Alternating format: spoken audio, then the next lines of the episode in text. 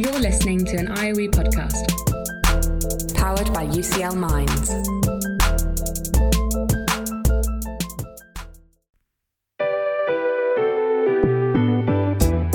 This is Research for the Real World. Conversations with researchers about the paths they've taken to shape our everyday lives.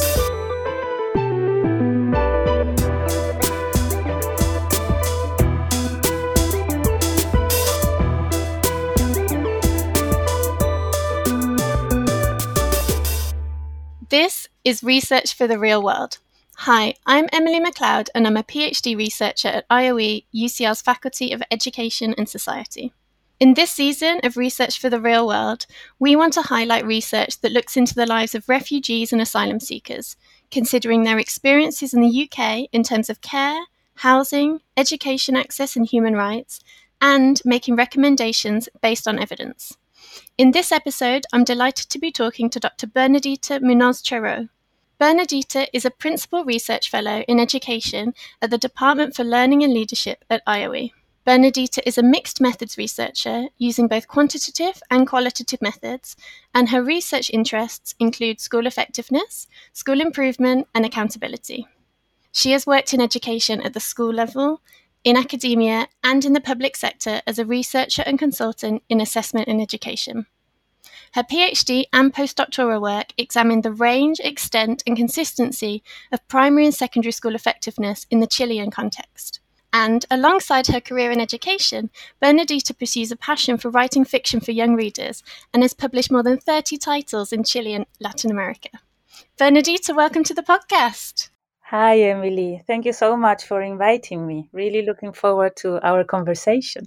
It's great to have you here. Before I ask you a bit more about your work now, I'd like our listeners to get to know you a little bit more. And we often start by asking our guests how they came to be where they are now. So, first of all, how did you become involved in education research? Well, my first degree was psychology, educational psychology. And from a really early stage, I realized that education can really transform your world, your life, your, your experiences, everything. So, the problem is that many times education reproduces itself. Sometimes we can really make something transformative and that's what i'm interested in in education the power of transforming lives and overall the social justice aspect. In a very you know unequal playing field. And i want to see education as part of helping to get a more equal playing field than the other way around. So that's where my research and my personal interest comes from and you've worked in schools and in the private sector as well. So, what brought you to academia? Well, when I was uh, in Chile, I was very lucky and I got a scholarship given by the British Council to come to England to study a master. And that really, really blew my mind. So I lived in, in London. I studied at the Institute of Education a long time ago. And when it was time to go back, I realized how important this was, this experience. So then I came back to Chile and started to see how I could come back to England.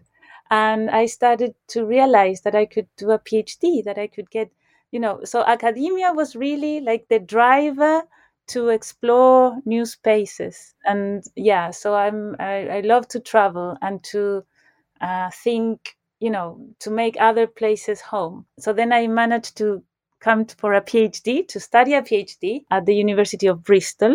Then I did a postdoc there. And then I found a place at the Institute of Education five years ago where I've been working as a researcher. Oh, excellent. Because I'm a PhD researcher myself, I always find it really interesting to hear how everyone's career progresses. And having been a teacher myself as well, I know that it's not always straight from university straight into a PhD. No. Um, I, I also wanted to ask you about your fiction writing in your spare time. How did you get involved in that? And, and is there any link between that and your day to day work? Well, I think research it is a kind of storytelling. You want to you want to tell a story and you research these stories in a different way. But I think that I would say that imagination is also very important because mm-hmm. you know you will be asking questions you need to you know even for feeling uh, ethical application to conduct your research. You need to position yourself as conducting the study and be able to empathize with your participants to see, you know, is this going to harm them in any way? Uh, what I'm doing here with this research. So I think fiction is, of course, it's a different game. It's a different, you know, outlet, but I think it shares many, many aspects in terms of the passion for writing and communicating stories that are compelling. I completely understand what you're saying about that telling a story, though, as someone who's got a lot of writing to do in this final year of my PhD, I admire the amount of writing you must do in your spare time as a, as a break from your writing in your day job as well. So I'm quite impressed. well, I, I live, I don't live in London, I live in Bristol. Mm. And at the beginning, I thought that this was something really difficult, the commuting. But then I realized that I, I could use it for writing. Mm. And so I, I had these blog spaces to write while on the coach or on the train. And I think it's it is about finding those, you know, transforming those challenges into opportunities. That's a really lovely way to look at it. And yeah, a good train journey is always good for getting some uh, writing done without the emails pinging.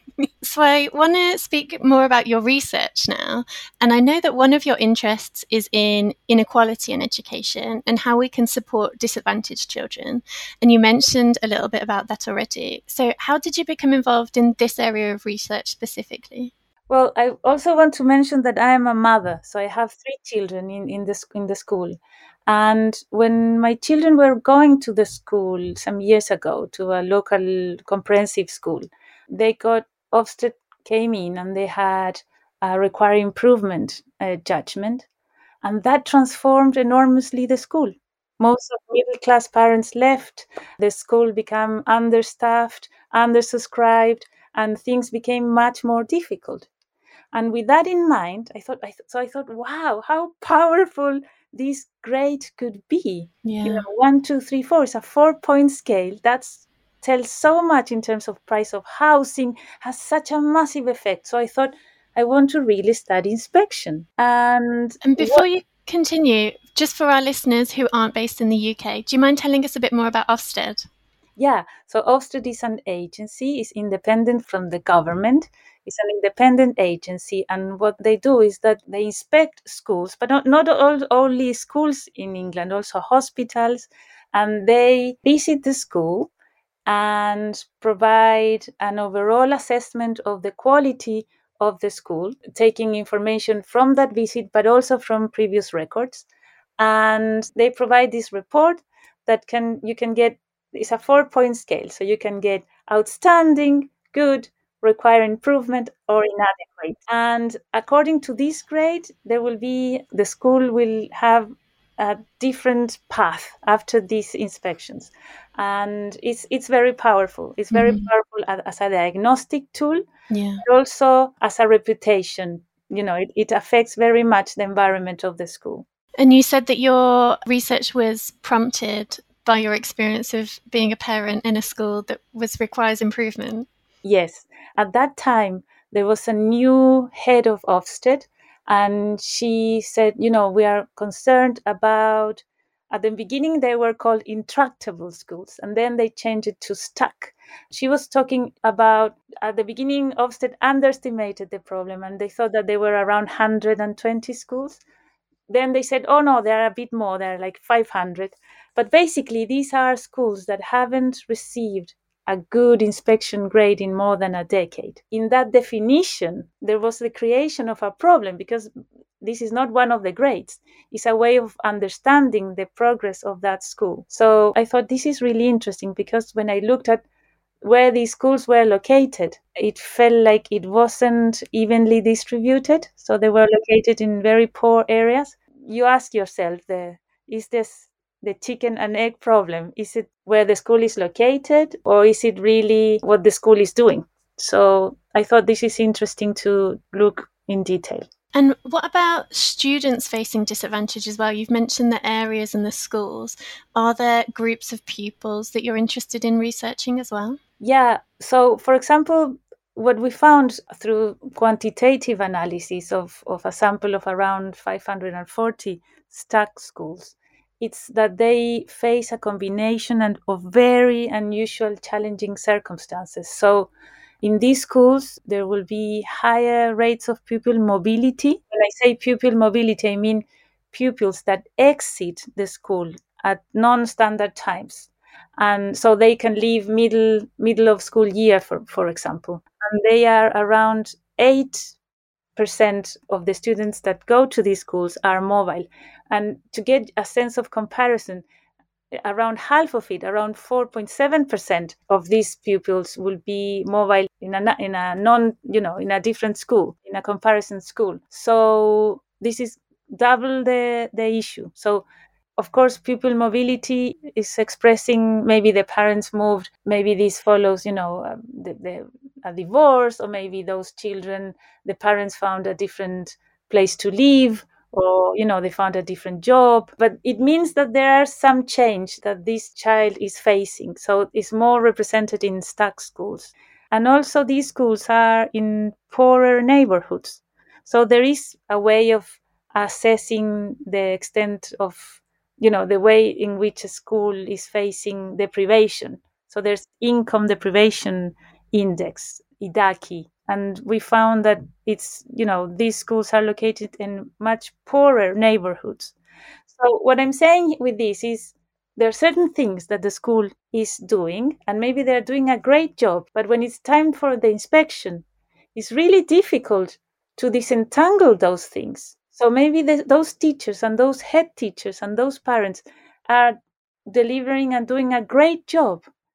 But they, because they're working on, in a very challenged context, it seems if you just look at the outcomes, the academic outcomes, it might look like they're not learning much. That's not necessarily the case. So that that's the point. Is is to bring in that context and understand what these schools are doing to improve the opportunities and the effectiveness of the school. Yeah, I re- when I was a teacher myself, I remember the challenge of students coming in in the middle of the year, and it just like you say, it it doesn't work with the way that you're taught to teach and the system that the school is within, which starts in September.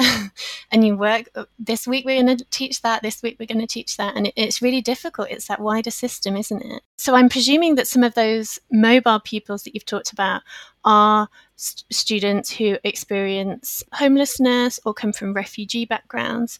What kind of specific challenges do they face from their po- point of view coming into education? I think all of this also resumes all the challenges are also material. So many of again another indicator of related to poverty is free school meals. So these people are the ones that, that go to stuck schools. Are 22% of them go to stuck schools in comparison to around 13 or you know or 10% that go into into a non-stuck school.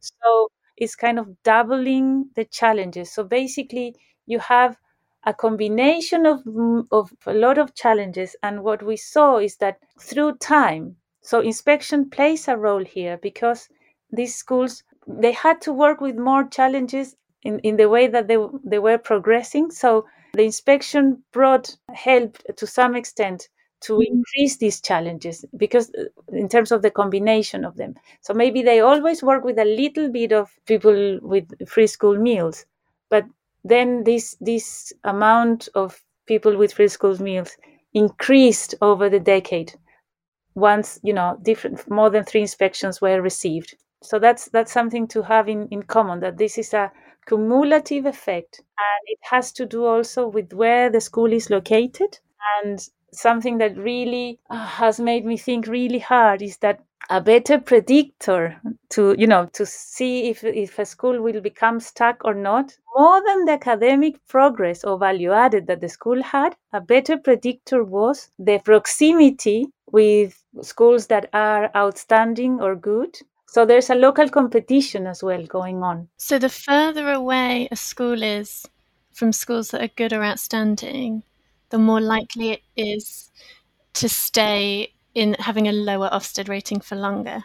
Yes, because otherwise what Fascinating. yeah what happens is the school that is outstanding more children would like to go there so you get you know that so then there's more room in this other school and maybe the school is undersubscribed and maybe the teachers say and the head teachers maybe we can expand our catchment area maybe we can get more children because we need more children to operate get funding according to how many pupils we have on roll. So they end up with you know more proportion of children that need more support and that's if you think about it makes the playing field even more unequal Absolutely. You can see how these pockets emerge uh, of disadvantage just within education thinking. Absolutely.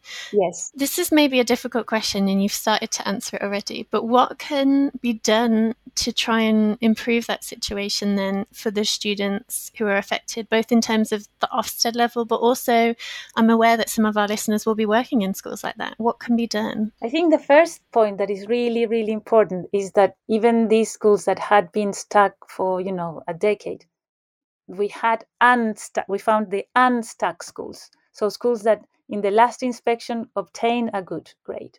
So even though it, it took them a long time, maybe 10 years, it is possible to get unstuck. And I think that's really important.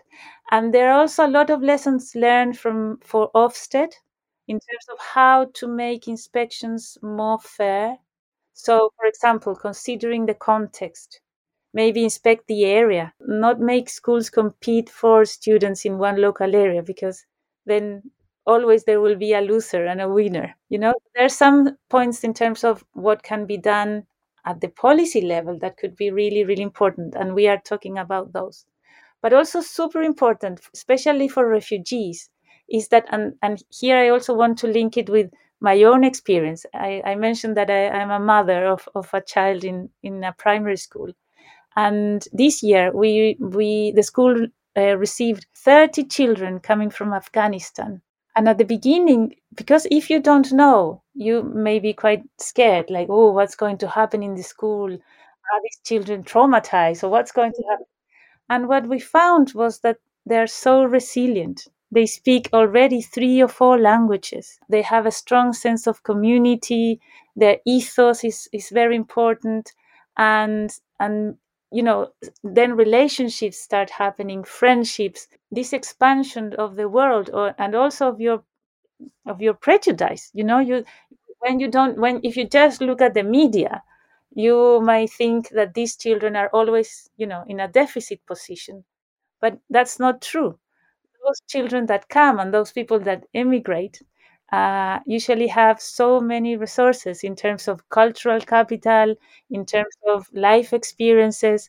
And if you look at the academic records, what you see is that if you wait until they learn English, you can see incredible progress, academic progress, I'm talking about.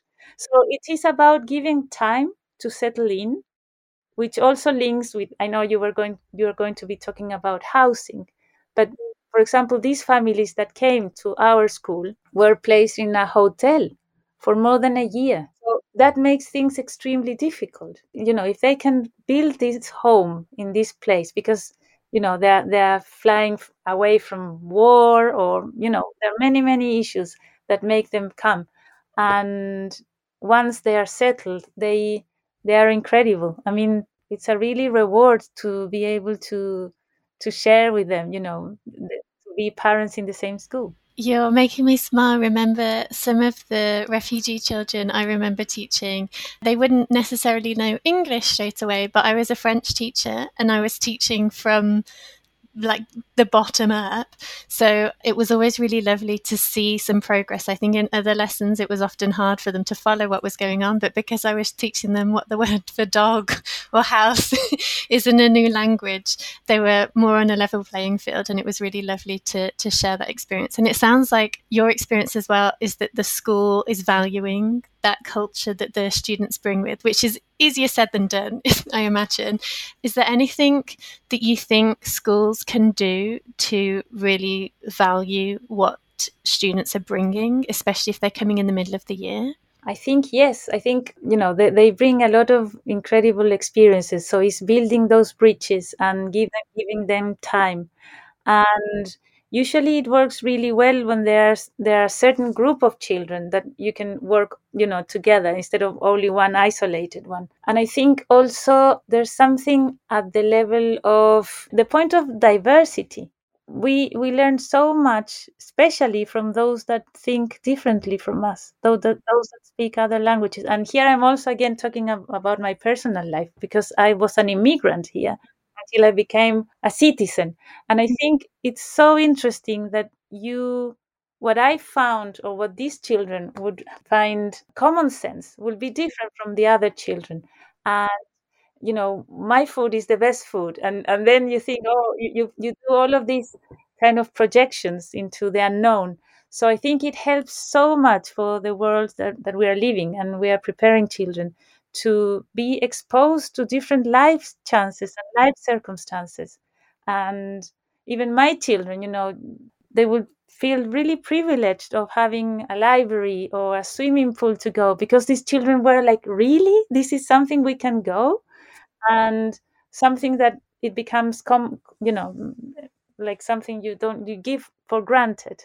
It really makes you realize the treasure of you know of a community of a culture of living in peace of having teachers that can turn up in the school. So they bring so much in in that respect and and more. Schools that work in challenging circumstances circumstances are attracting teachers that have this incredible vocation, this incredible call. These teachers are not there because the salary is better or because it's in a fancy place that they want to live. These teachers are there because they want to make a difference. So these places are hubs for a lot of, you know, social justice and they build this sense of trust and they focus on the strength that the school have and Ofsted is one thing and they think is important but they do so much than that you know they're helping parents coping with mental health with you know with housing with you name it so it's a sense that the school is more than its res- its academic results it's also a, a core part of of the community and of what people Mm. really need And we saw that so much with the pandemic, didn't we? The way that schools became the centre of their local communities in a lot of in a lot of cases. Absolutely. You mentioned that you were an immigrant here and that you came to the UK to do your PhD. I was wondering if you could tell our listeners a bit more about your PhD and postdoctoral work as well, because we focused on your research more recently. yeah so my my main driver is inequalities and there is a way to look at what the school is adding and making a distinction between what's in the context what's out of the school con- uh, control and what is the school doing. And this is a methodological approach that is value added. Here we had contextualized value added in in 2010 and then we talk about Progress 8 so it's a measure of progress that pupils do in a school over a period of time. I thought this was fascinating because in Chile, where I came from, we only we only have raw results, so everybody takes the same test, and of course, surprise, surprise, those schools in a more advanced place are always at the top of the list, and it's a very unfair way of looking at academic outcomes. So I really thought that there was a potential in this contextualized value added measure. It's not perfect, but it's closer to what we need to be looking at. And so my PhD is about that. It's about, I implemented value added measures using Chilean secondary data and was able to identify schools that otherwise they would look like progress, you know, achieving below expectations. But the truth is they were adding incredible value. So that was my PhD and my postdoc as well, that was funded by the ESRC, was to look at how these indicators could be better used by policymakers. So it was about understanding their views about these in- indicators. And is it used by policymakers in Chile at the moment? At the moment, no, These things Not take yet. time. not yet, but uh, at least there's this awareness that there there's something more than raw measures. We need to look at, you know, different indicators because also, you know, you work in schools there's no such a thing of a good or a bad school. The school could be great in one dimension and not very great in another dimension.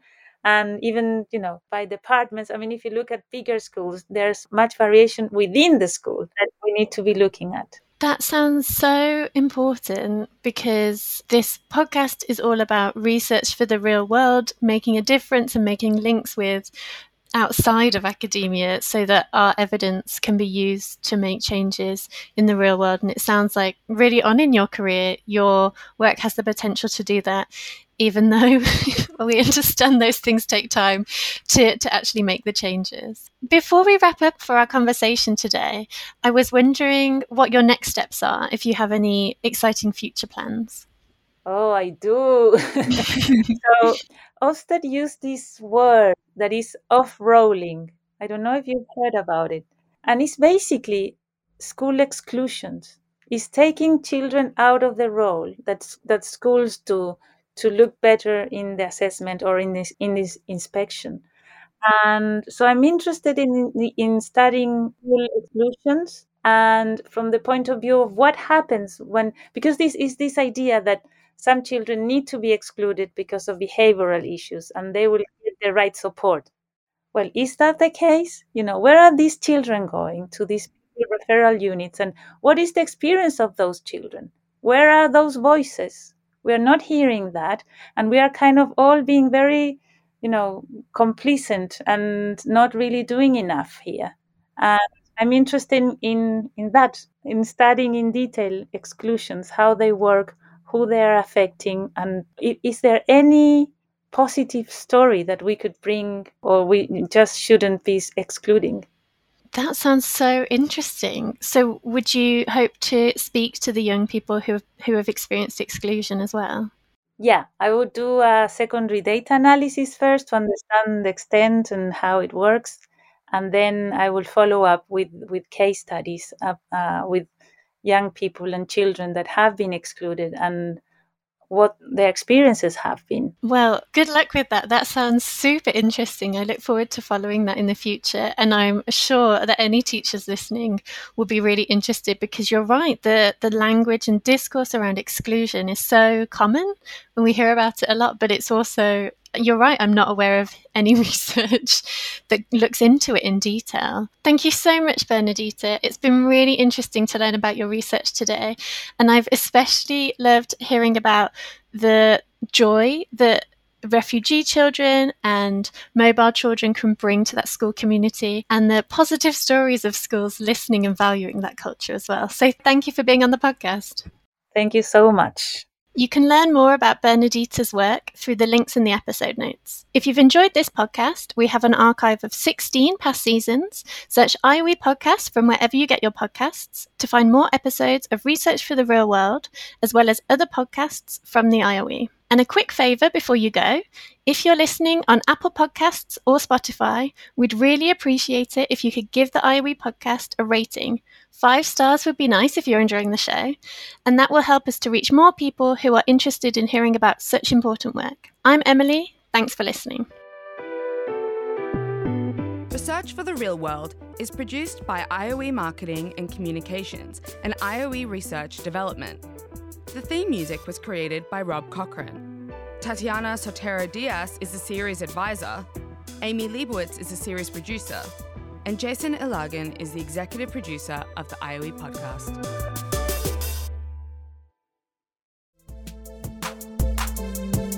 Thanks so much for downloading and listening to this IOE podcast.